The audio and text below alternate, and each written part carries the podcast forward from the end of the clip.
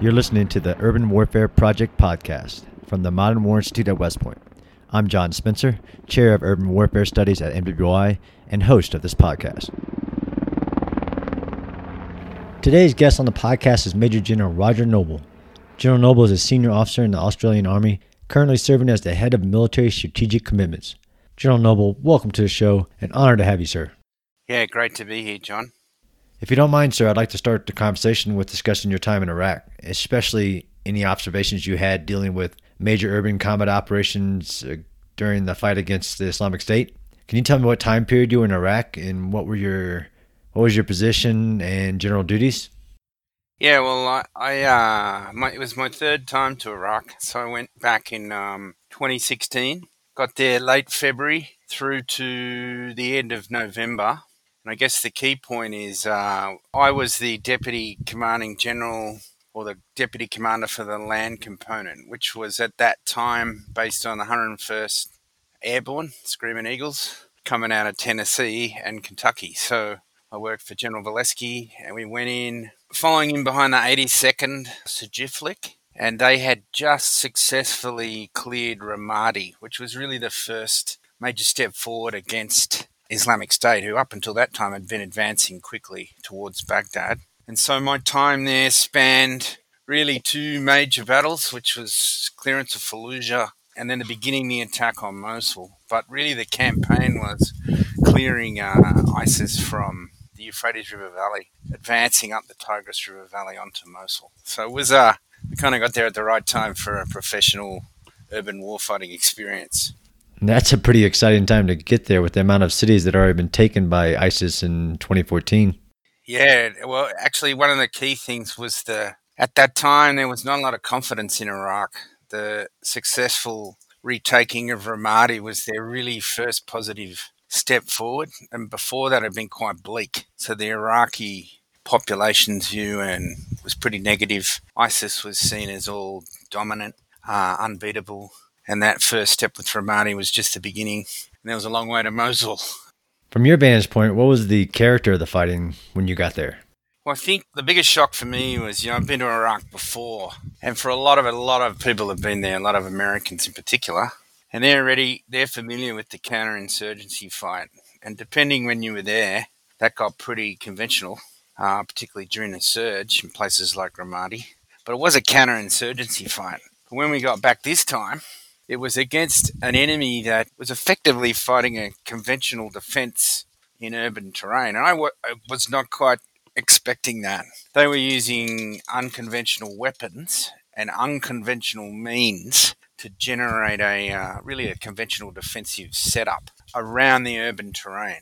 And they were forced into the urban terrain because out in the open, they were too vulnerable. So the, the enemy, um, my, probably my biggest lesson I learn it every time I go to a war is uh, pay a lot of attention to the enemy, understand exactly how they think and how they operate. And these guys were clever, ruthless, and used everything they had to generate a pretty conventional defensive effect. Yeah, I think a lot of different scholars have said that this time period, really both in Iraq and in Syria, was almost a return to siege warfare, where the enemy was embedding themselves in cities building up these big defensive plans and basically saying, "Hey, come and get me." That's right. So they, uh, so to give people an idea, they're not a, they were not a conventional army, although they were armed with the weapons of a conventional army, because they'd taken it off the Iraqi army. But to do for a defensive set, so they didn't have a lot of mines to do complex obstacles, so they would use IED belts sewed in the hundreds and the thousands. So you get a the equivalent of a obstacle effect. And if you don't have a tank or you don't have a large caliber direct fire weapons, what do you do? You use vehicle borne IEDs and you use suicide bombers, individuals who blow a hole when you want to blow a hole where we would do it with a tank round, they can do it with a human. So they were pretty sophisticated in putting that all together to give really a conventional defense, which meant I didn't think I'd ever be doing it, but conventional divisional and corps attacks against prepared positions in urban terrain. Yeah, that's amazing. I call that the city attack.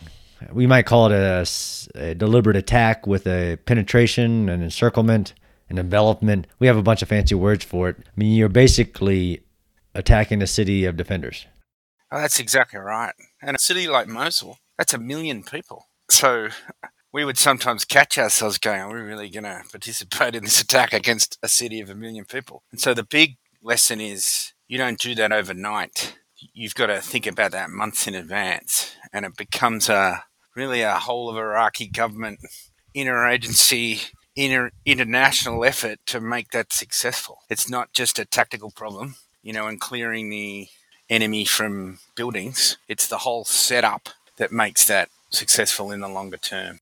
So is that what happened? It took months just to plan for the attack on Mosul? Yeah, so we, I mean, I was lucky enough. I went to Tennessee and went to the home of the 101st. And back then, we, you know, we were trying to divine the strategic intent and what the objectives were for our tour in Iraq. And it kind of distilled down into get Mosul.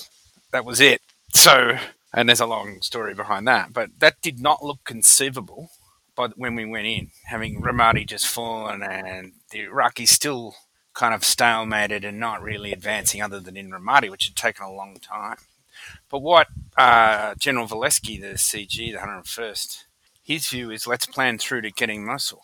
So we adopted a campaign approach about what it would take to clear, advance, and sustain attack to clear Mosul, which is, as I just said, a million person city. So uh, the big lesson for me is in a big struggle like that, you've got to think well ahead. And it's classic campaigning, sequencing what you're doing, understanding the steps to get there. And I'll be frank, at the beginning, we didn't think we'd get to Mosul. We thought we'd get some way towards it. By the time we left, the attack was underway and uh, pretty well advanced. So I think the key was we thought it through intellectually and adjusting it all the time right from the beginning. And of course, didn't go as we thought it would go, but we had branches, sequels, constantly adjusting, if that makes sense to you. Yeah, for sure. Even if we look back at the American led attacks on Fallujah, the strategic thinking was there, but most people forget about the first the what is the political objective and the political will for the operation. Was that a major concern for your time there, uh, maintaining political will? Oh, absolutely. It's the thing, actually. So the difference is this time wasn't coalition troops on the ground doing the clearing, doing the fighting. And I remember, you know, being a battle group commander in Iraq, we were always getting the Iraqis to lead. But if it didn't go well, we could do it.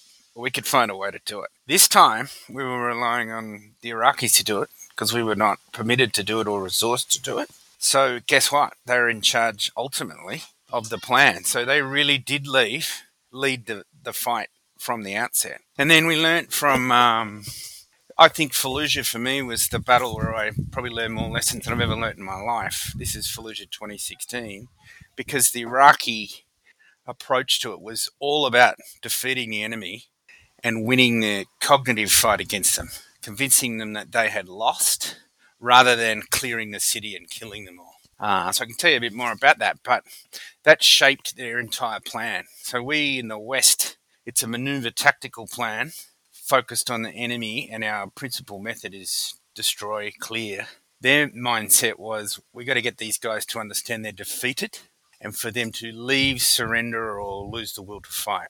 So their maneuver plan was really part of a big IO campaign, which is the reverse of us in some ways. And uh, it was they were extremely successful in Fallujah adopting that approach. They tried it again in Mosul for a different set of reasons. It didn't work quite as well. But the logic of let's convince them they've lost, they, so they would say to you, we're going to liberate Fallujah, not clear it.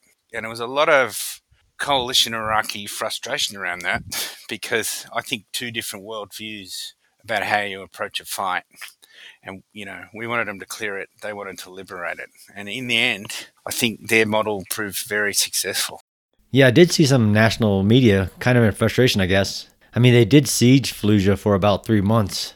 Was that done on purpose in order to be able to place effects into the city without having to clear it? One of the salutary lessons from urban combat is it's hard difficult and lethal so you know there's no shortage of people telling the iraqi army to go faster and to clear this and do that, you know. But if you're on the Tatafa Bridge at Objective Peach south of Fallujah and you're trying to attack through a prepared position, that ain't an easy thing to do. So what the Iraqis, I think they did, I'm, I'm pretty sure, I'm going to talk them through it, is they basically surrounded the city. They managed the stakeholders. So this is the most interesting thing. The stakeholders in the attack on Fallujah were in the hundreds, and the big ones were the coalition, the Iranians, the Popular Mobilization Force, of which there are about 340 different versions and groups, the Iraqi Security Force, but they weren't homogenous. So you got the Iraqi Army, the Counterterrorism Service, and the Federal Police, all with different allegiances, objectives, and controls. And then they used the whole, the really clever thing they did was they used Iraqi society. So they messaged into Fallujah through the tribes, the connections, the char- Islamic charities, and the UN as well. So the UN was running a, as it does, trying to mitigate the impact on civilians. And I think the Iraqis kind of arrayed that around the city with a kind of clear message to ISIS in the city, which is you've lost. It's just a matter of time. You're going to die. If you're an Iraqi, hmm, you might get it. We might think about keeping you. So they put all that in a big pressure around them and then eventually built really very slow tactical advance on multiple axes, which we didn't like. We thought if you mass your combat power, you're getting quicker. But for them, it wasn't a race, it was a, an effort to get the enemy to conform to what you want them to do, which is leave.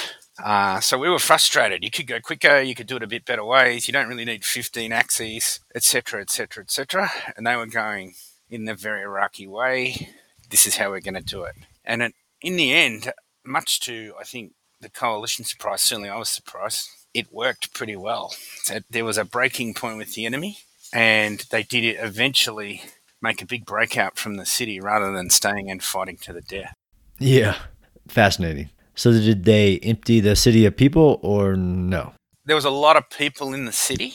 They had the enemy had tried to hold some of them in. They made it difficult for them to leave but they weren't as sophisticated as they became. So in Mosul, they used the civilians as a part of the maneuver plan and literally more than human shield, they moved them around and ensured they were a. Uh, I think they learned from Ramadi and Fallujah. But in Fallujah, they tried to control them. They didn't let them out of the city, but they hadn't closed it off. And then the UN, with the Iraqi government, Iraqi stakeholders, managed to create a few mechanisms. They had a humanitarian corridor where civilians could, to a limited extent, get out and get away. But one of the big constraints on the Iraqis oh, and the coalition was the civilians in the city. You've got to obey the laws of uh, humanitarian law and the laws of armed conflict. That's not negotiable. So the more civilians, the closer they're entangled into the fight, the slower it gets generally, and the, the risks go up that you're going to inadvertently kill them. And, and, given the purpose was to liberate, there's no point liberating a city if you kill every all the people who live in it. so it was a very difficult problem. But I think Iraqis, particularly in Fallujah, were successful in kind of mitigating the ISIS capacity to exploit the civilians. Although it wasn't a good place to be for a civilian, I can tell you that much. You just mentioned something that reminded me about risk. I was reading an interview you did back in 2016. You said basically your observations of the fighting up to that point was that it was a lot of conventional ground combat with high casualties and high risk. What do you define as risk, especially in these major urban fights? Well, I think underneath all the campaigns and the IO and the narrative and is the close combat piece. And what I saw time and time again is the whole thing rests basically on the capacity for the Iraqi army to win in a fight, because that's the currency of your narrative. We will beat you. We can defeat you in close combat in a urban situation where you've prepared for us to come. So it was critical that the Iraqi army was successful. And uh, so we put a lot of effort around their combat forces to make them do that. But in the end, tremendous risks on the individuals and the units involved. In the end, it's some infantry company with a bunch of tanks and combat engineers closing in on a on a prepared position. That's the critical requirement. You've got to be able to do that. And the Iraqi army, I mean, plenty of people line up to criticize them. They were better than the enemy when they were well armed, equipped, and enabled, and they could win in that situation, but at tremendous cost. So I always like to say it in public. There's a lot of Iraqi, they would call them heroes, Americans would too, but fallen soldiers whose commitment was unquestionably as high as it gets. So that's you've got to be good enough at the tactical level to let the rest happen. Therefore, there's high risk to the people involved in that, and it's risk to mission if you can't do it. Because as soon as the enemy can stop you, your narrative falls falls apart. Does that make sense to you? Yeah, it makes a lot of sense. Was there ever a risk of losing political will throughout the country or with other stakeholders?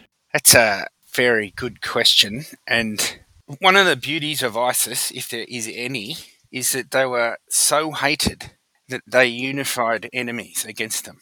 And the Iraqis would often comment, I never thought I'd see those five people in a room because they were united in the defeat of ISIS. So in it, there was a quite a strong commitment to defeat them, but there was low levels of confidence initially in the capacity to be able to do it. And then the Iraqi government's the Iraqi government, so it's a democracy and a pretty what, what's the right word, vibrant one. So uh, I think the prime minister I actually used to talk to in the strike cell a bit. Like they were pretty politically clear on what they were going to do, and they were focused heavily on the defeat of ISIS. It was about trying to hold the whole thing together with enough confidence to enable them to do it. So that's why they, they had to be successful, and they had to have a, an IO campaign that targeted the enemy, but also the pop- population, and also understood what the population was thinking. And anybody who's had 10 minutes in Iraq knows that ain't an easy thing to do because Iraqis ain't Iraqis. Depends where they're from and who they are and uh, what their connections are. No different to us, really, but just in their own own context. So it became anything that threatened that kind of national will became a major threat for us. So you might remember the enemy knew Baghdad's the heart of everything. So they were always trying to attack Baghdad, and they would do the more what most Americans remember from the counterinsurgency years. They do the big bomb attacks in Baghdad, and they were trying to undermine confidence in the government and undermine the narrative that we that, that they could actually defeat ISIS. So that political struggle for confidence and purpose went on all the time. And anytime there was a you know and the enemy were really aggressive. So I don't lose a day's sleep about fighting those guys. Nothing good about them at all. But the one thing they taught me was the power of aggression. So any opportunity they had, they attacked, and they were when they did that successfully, which they occasionally did. A tactical success of no real tactical significance could have a strategic impact because it would make the, everybody can we really win uh, can we ever stop them and that that was just a rolling part of that narrative clash with them you mentioned capacity and i know even going back to before you got there looking at contingencies of what it would take to liberate Mosul, I mean, that's a major city. It's, it's not a mega city, but it's a major city. Were there any surprises in planning or execution in what it would take or what you needed? Yeah, I mean, I, so I'll give you some really simple examples that struck me. And this is the value of uh, you got to take the long view and a campaign view and sequence what you do mentally. So one of our observations was we would need a major forward operating base close to Mosul in order to support the attack. And the place selected was Key West. I mean, a lot of Americans would remember that place south of Mosul, west of the Tigris. But we had to capture Key West. And then we had to restore it. So, just a simple thing. It was destroyed completely and seeded with IEDs. So, to build a forward operating base and protect it, we needed T walls. So I remember the conversation about T walls, right? How many T walls do we need? And then some US Army engineer goes 5,928 T walls. I said to him, Well, how long are we going to take to get that? He said, About six months. so, you know, order the T walls. So we ordered the T walls before we took a step towards Key West. It's just one of those millions of details that if you don't sequence and plan, you won't do. And another example is Iraqi army basically had one bridge, one floating bridge to cross the Tigris. And, uh, you know, for a whole pile of complex reasons, we did an assault river crossing across the Tigris. And we had this one bridge. And I can tell you, if you want to lose sleep at night, just have one bridge. So all of our efforts are around don't let them, don't let the enemy get the bridge. Don't let them know where they're going to cross. Protect the bridge. So, you know, therefore, the bridge was watched as it moved across Iraq everywhere it went. The whole operation was sequenced around protecting the bridge. And uh, I'll tell you this story because it's to this day I never underestimate the enemy. So we did everything pretty well. We get the bridge in, the Iraqi army's crossing. Some smart engineer major had said about two months before, you better have a uh, way of protecting the bridge from underwater and from the water. And I'm going, what are you thinking, frogmen or something? Everybody laughed. So we're going across the bridge, and then, of course, it's a river, right? So rivers flow in one direction, and upstream is the enemy. So the enemy get hundreds of IEDs, put them in fridges, you know, like in your kitchen, tape the fridge up because fridges are watertight, full of IEDs, and just float them down the river at the bridge. So there, there we are going. Didn't think of that one. So there's the Tigris River full of bombs floating towards the bridge with the Iraqi army firing every heavy caliber weapon at them. And the engineer major who said, make sure we put that net thing in, which we'd put in, it stopped. It stopped the bombs from wedging under the bridge and blowing her up. So I often think, you know, attention to detail, think it through, don't underestimate the enemy. we didn't lose the bridge, which was good. good for everybody.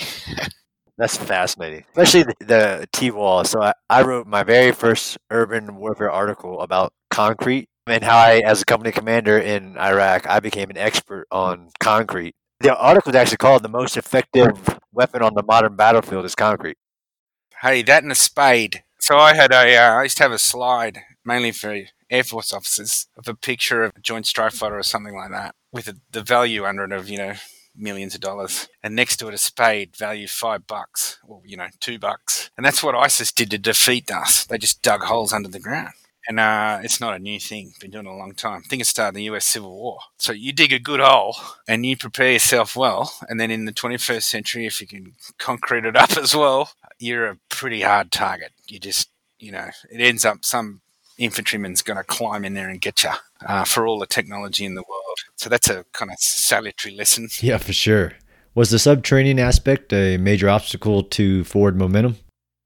Uh, in the urban areas, it was, and they were good at it in defence. So, an example from Fallujah actually, they tunnelled under the advance route and when the Iraqi army advanced through and penetrated the kind of forward defensive line, the enemy went underneath them and came up behind them and uh, attacked them from the rear. So in a, in a single day, south of Fallujah, they lost four M1 Abrams. And I, I think I was about 40 years old before anybody lost an M1 Abram. You know what I mean? A tank.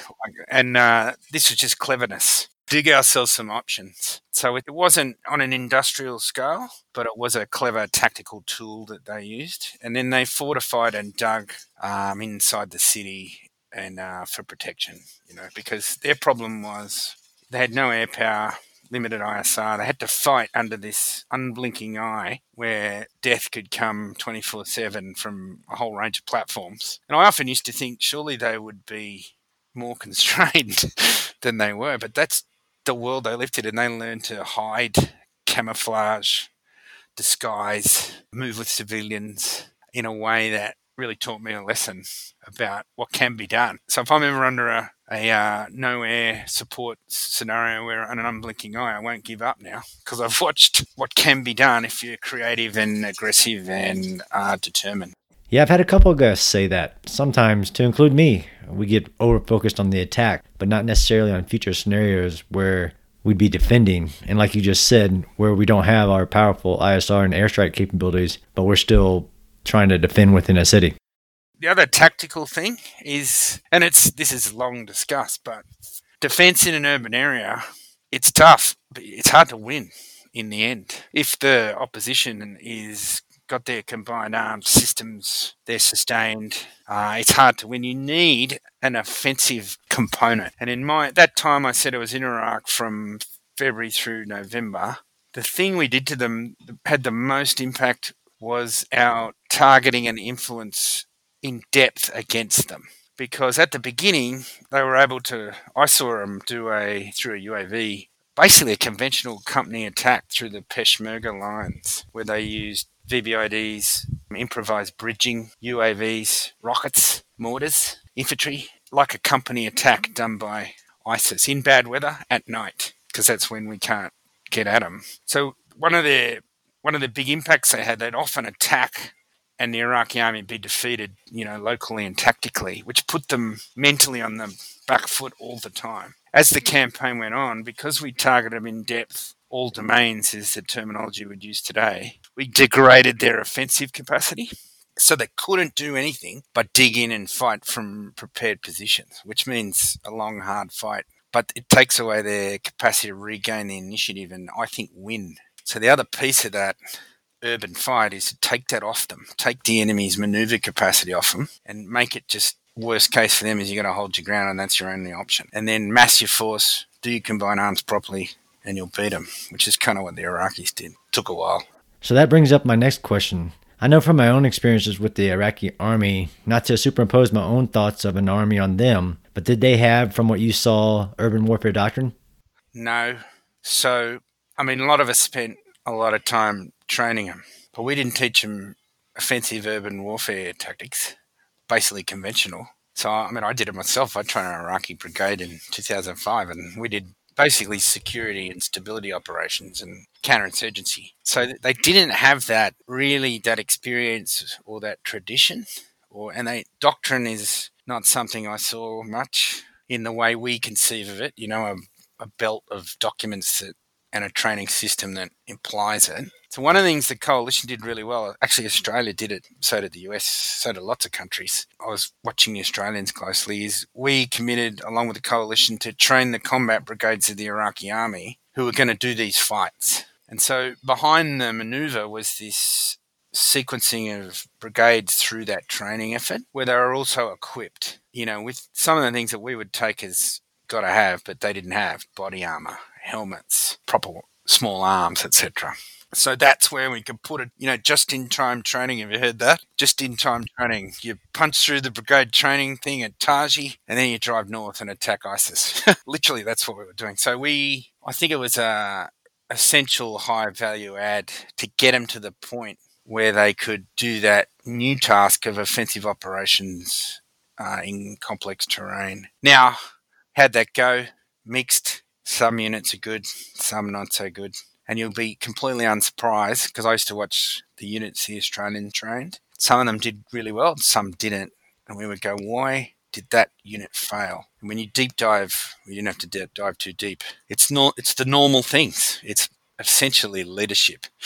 so where units had good leadership and the leaders were involved in the training heavily, they would often go on and perform well, where they didn't have strong leadership, where they weren't, you know, the battalion commander's not there, the company commanders are not there in the training. They'd fall apart when under the big test. So the fundamentals of an army uh, are absolutely critical, which is you know leadership and discipline. And like all armies, they were mixed, and uh, you know it was no place for the faint-hearted. The Iraqi army, you were there to fight and under a lot of pressure. So they had a mixed response, but I look at them as a total team. Some units were very good. And then, you know, there was the counter-terrorism service who'd been mentored and advised continuously, I think, from about 2003. And they were very pretty high quality, used as assault infantry. So they had some pretty good units, but a mixed bag across the whole force. Yeah, I mean, I definitely see that we trained the Iraqi military to be something, and combined arms maneuver into dense urban terrain wasn't one of the major training objectives. No, that, that's that's exactly right. And of course, they, they like you said, they OJT. Some did great, some didn't. I'm not going to ask if they had a lesson learned process, but do you think they took a lot away from it that they'll carry forward? Different organizations different training, be prepared for future fights like this? I'm not sure. What I can't really explain is the desperation.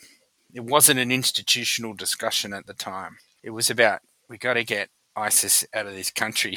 We invested very little time on what we would take to be normal in an army. So, what is your AAR, big organizational training system learning curve so that what that brigade learnt there the hard way, the next four don't have to. Just wasn't in that space at that time.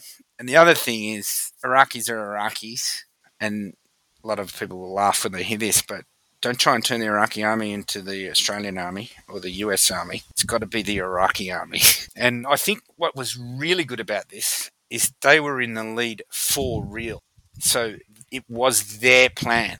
So even when we didn't like it, and we would tell them, they owned it. So the more they did it, the stronger they got, particularly the senior officers as well, because they said, oh, we can do it. We can liberate a city. We can do that complex attack. The soldiers will actually eventually clear the position. So their, their institutional confidence grew as we rolled towards Mosul. And I think they saw the value of the training and experience in a way that maybe they hadn't in the 10 years previously when counterinsurgency is a big, a different kind of scenario. But I, I'm not sure where they'll end up. But my time there, I saw them, they did what they had to do.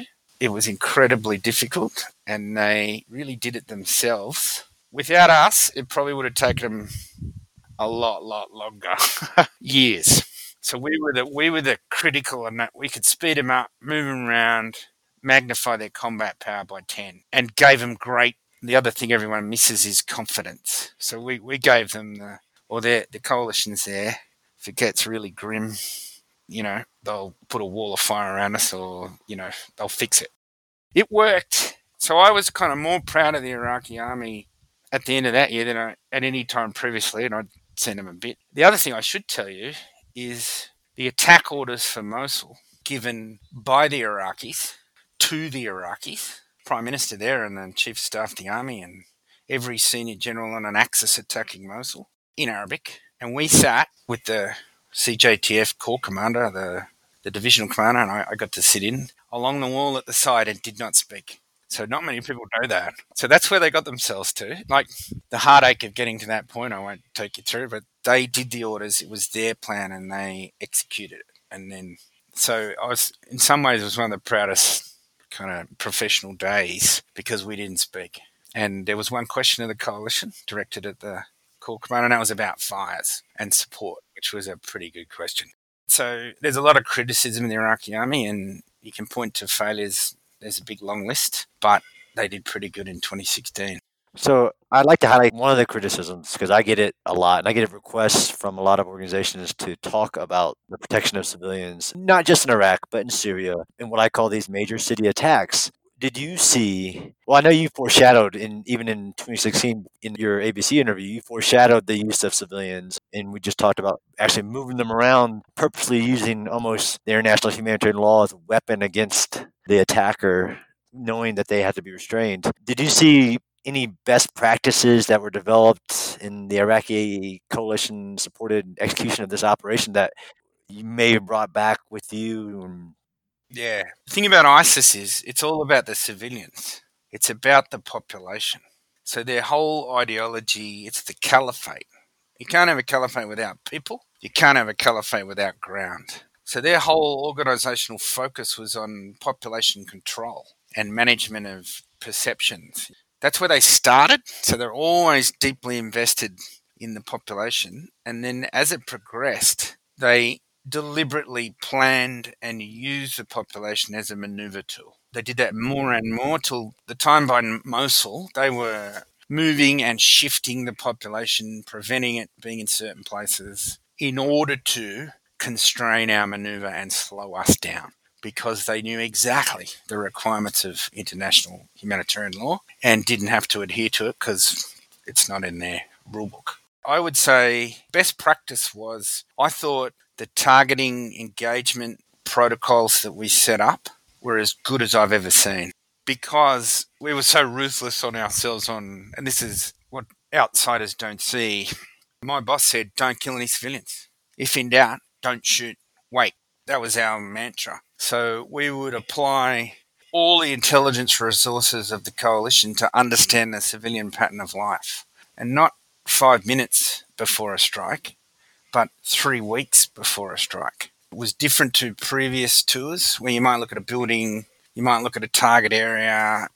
We would look at a whole area and track the pattern of life so that not only were you looking at the specific place you were shooting at, but you understood who had been moving in the area and what right what normal looked like, the normal pattern of life. And only when you were confident there were no civilians would you shoot at all.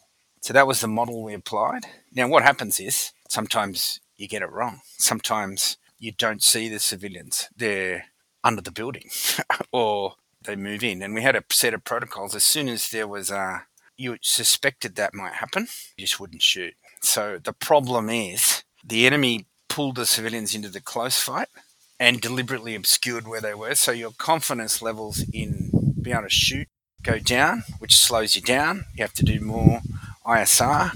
You have to take more precautions, which exposes the your own troops who are in close proximity with the enemy. So they understood that calculus fully. I'd like to say publicly is I did it. I was a target engagement authority, making decisions to shoot people. But I had a lot of confidence in the system. You know, we had lawyers, weapons experts, pilots, Iraqis, people who knew the ground, data banks to help us quickly make decisions about is that an appropriate, should I shoot or not against a target. You need a really r- rigorous self assessment, lessons learned process, particularly when you're shooting in complex terrain where there's a lot of innocent people. No, I think I want to flip the earlier question about what the Iraqi army le- learned from this. So, you know, I've read the two Mosul study groups, which were U.S. Army quick research projects. And what do you think that the Australian Army or the U.S. Army took from these battles in our beliefs of future combat? Um, I have read the one of the Mosul study group pieces. I think there's a bunch of tactical stuff. Our doctrine's actually pretty sound. You know, things like crossing an obstacle, SOSRA, suppression, etc. So I don't think there was any revolutions in our approach to the tactical close fight. I think the big lessons were in that targeting piece and about adopting a. When I came out, I, never heard the term all domain in Iraq when I was in there, Iraq, but I came out and I went, "That's what you do." The non-kinetic, kinetic, deep targeting of the adversary with all of your means in order to put him into a position where he can't be successful in that urban defense. That's the thing that I learned. And that's targeting a really comprehensive approach to targeting. So it might be his physical capacity, which is what we tend to do shoot at his tanks. But uh, the real one is shoot at his mind.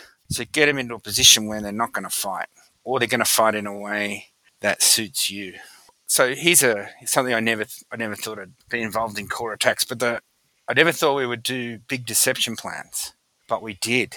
And we used maneuver fires, all of the plethora of IO means to get the enemy to not understand what you're doing or to deceive them or to get them to conform to what you wanted them to do. So I think it's that big, it's the tactical stuff, the fundamentals about how to use our weapons and clear. I don't think there's a revolution there. Although even in my army, combat shooting has changed in 15 years and it's gone and clearing buildings and the micro tactical is important, but it's an evolution on probably what we knew. It's how do we use all of our tools, and they are prodigious, especially if you're the United States. So, how do I use space, for example, without going into it?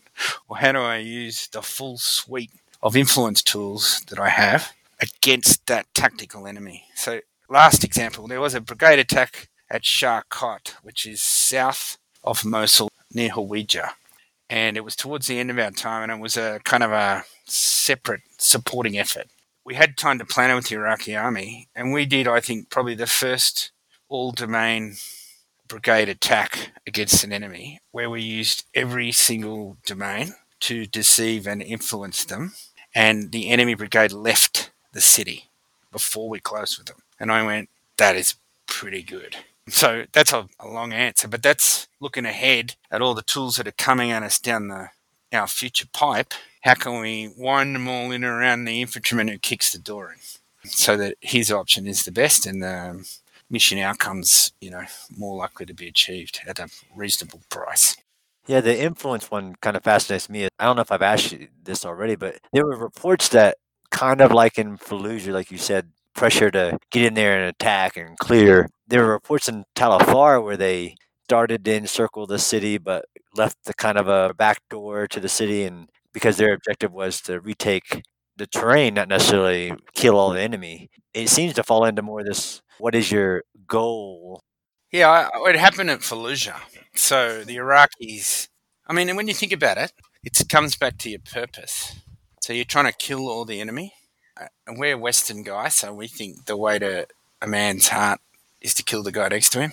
You know what I mean? And there's strength in that thinking. If you are a dominant tactical force, you're very difficult to resist mentally, not not just physically. But the Iraqis, when we're going to try and beat this enemy and clear them out of our cities. So at the end of Fallujah, I think it was late June, when they surrounded the city, two big convoys came out on the on the same day, full of ISIS and they drove across the desert in different directions. So the initial coalition response in some places was how the hell did they get out? Who let them out? You know what I mean? And to this day, I don't know. I have no knowledge that the Iraqis let them out, but it's not surprising to me because there's the IO that we knew and the IO we didn't know, and the messaging and the let them out the back door, the coalition will kill them all, which is exactly pretty much what happened. So there's that sophisticated, the difference between us and them. We were defeat ISIS. They were defend Iraq, defeat the ideology, get them out of our cities. Don't destroy the city if you can, if you can. So I, the back door idea, having a way out for the enemy, whether it was real or it was just telegraphed, is not a stupid thing to to consider. If you put a highly determined person into a prepared position and there's no way out, you know what our soldiers do? Most of them, they'll fight. Yeah, I'm pretty sure Sun Tzu said that thousands of years ago. Yeah, yeah. So that was the thing. None of that's new.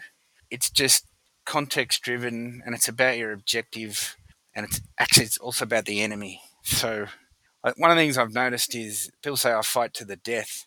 We've had scenarios in our army where those orders have been given.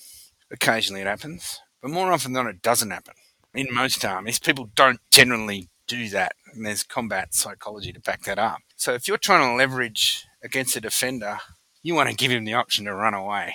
Give him an option to stop fighting. So that's the power of that. You know, you can't underestimate the idea of targeting what they're thinking and then using all your tools to build a scenario that makes them do what you want them to do. And then if you have to, go in and clear out and kill them all if they won't comply. Yeah, it's pretty straightforward with uh, compel them to do your will. The other thing is, you know, you get a narrative running from survivors, which we could track as well. So we were tracking confidence in the confidence of the enemy. And uh, much to everybody's surprise, after Fallujah fell, the Iraqi army cleared the Euphrates River Valley in about two months, which nobody thought they could do. And part of that was confidence in the enemy goes down our method's not working. We can't hold the caliphate. We can't hold the ground. We don't fight to the death. I've seen the guys who came out of Fallujah. You know what I mean? So yeah, there's a cleverness in spreading the lack of resolve across the force, which I think the Iraqis understood because they understood ISIS very well. And they didn't view it as a homogenous set of humans. They viewed it as all different groups from different countries with different purposes, of which a lot of whom were Iraqis. And they spent a lot of time messaging the Iraqis within ISIS about how they should behave and what their options were. And that's the cleverness of it that sometimes we're not looking hard enough to see, was, would be my observation. Yeah, there's so many lessons here. And one of them is just a professional debate on what are the options when you start doing your, what do we call it? The operational designs process of the planning, even before the planning, do you know enough to start making there's different options than maybe what you're thinking about? And it's that depth of understanding and the context. So if you're fighting in somebody else's country, like Iraq, only the Iraqis will know.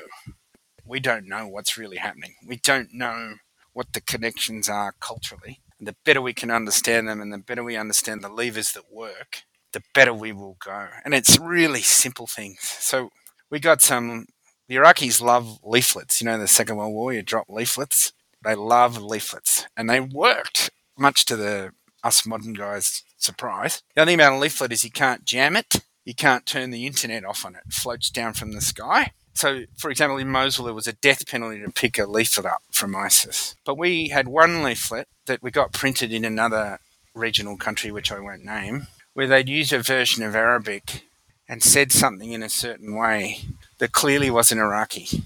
It was clearly from one of these other countries. So a word and a phrase on a leaflet turned it from a positive thing into a reinforcing narrative piece for ISIS to use back at us, you know, see who's really behind this leaflet. So that kind of depth of understanding the context is something we all know from insurgency, but it actually applied in this kind of pretty conventional fight as well. You've got to know your enemy, you've got to know the ground, and you've got to know the big context in which it's all happening. Yes, sir.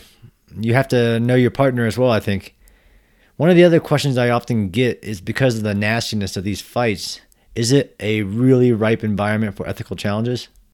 Oh, yeah. So, nature of war, you know, violence, enmity, and hatred. That's Clausewitz That is exactly what's going on. So, one of the big issues was everyone expected atrocities because the levels of discipline in all of the combatants and the situation, and the enemy prepared and messaged atrocities, whether they happened or not. In fact, they would put people in Iraqi army uniforms, kill them, or have them kill other people, and then use the video as evidence that the Iraqi army was murdering people or other agents. Normally, actually, the popular mobilization force. So sometimes it was true and sometimes it wasn't. But in these close combat, lots of violence and death, violence, enmity, and hatred rules. so the discipline of the force and the framework in which they operate uh, is always under pressure. I just leave it at that. And Western armies have had it too. I mean, U.S. Army, Australia, we've all had it where soldiers get pushed a long way. If you want to go to a place where that is most under pressure, it'd be in that 300 meters of the enemy in the old city in Mosul in the last days of the fight. You know what I mean? Uh, we all got to watch it. Yes, sir. And since we know this is a ripe environment for ethical challenges, some of those things that we know you have to do to combat this, good leadership, training, things like that, may have to be reinforced. You know, you could talk forever about what makes a good army, but one of the things is discipline. The two things are discipline and leadership. The two go together, you know what I mean? And accountability. I tell you, I felt it. So, as a target engagement authority, making decisions to shoot, and I didn't do it half as much as some of my friends there, I knew I was accountable for the decision. I expected if there was an allegation of a civilian casualty, regardless of who it came from, that it would be investigated. So that's it's that understanding intellectually that you there are set of rules you got to stay with them, and then you need a system, discipline, training, and culture that reinforces, reinforces, reinforces it at every level. And then in the end, it's not generals generally. There'll be four soldiers going into a room, you know what I mean? And they'll be making a decision with one NCO. And do they make the right one, you know? And that's when an army is really tested by the conduct of its soldiers under pressure who aren't, haven't got some general leaning over looking at them, telling them what to do. Yes, sir. Well, this has been a fascinating talk, and I know listeners are just going to love hearing this firsthand experience. Yeah, good, mate. I'm very proud of the what we did. It was a seminal professional experience. I love the US Army, and actually most of the armies we serve with, particularly the US Army, and of all of the units in the US Army, I shall always be a screaming eagle. Thank you for your time, sir. Thanks for listening to the Urban Warfare Project podcast. The podcast is produced by the Modern War Institute at West Point. What you hear in each episode are the views of the participants and do not represent the positions of West Point, the Army, or the U.S. government. You can subscribe to the Urban Warfare Project podcast on Apple Podcasts, Stitcher, or your favorite podcast app. And be sure to check out MWI's other podcasts, as well as the new articles we're publishing every day on our website. Thanks again for listening.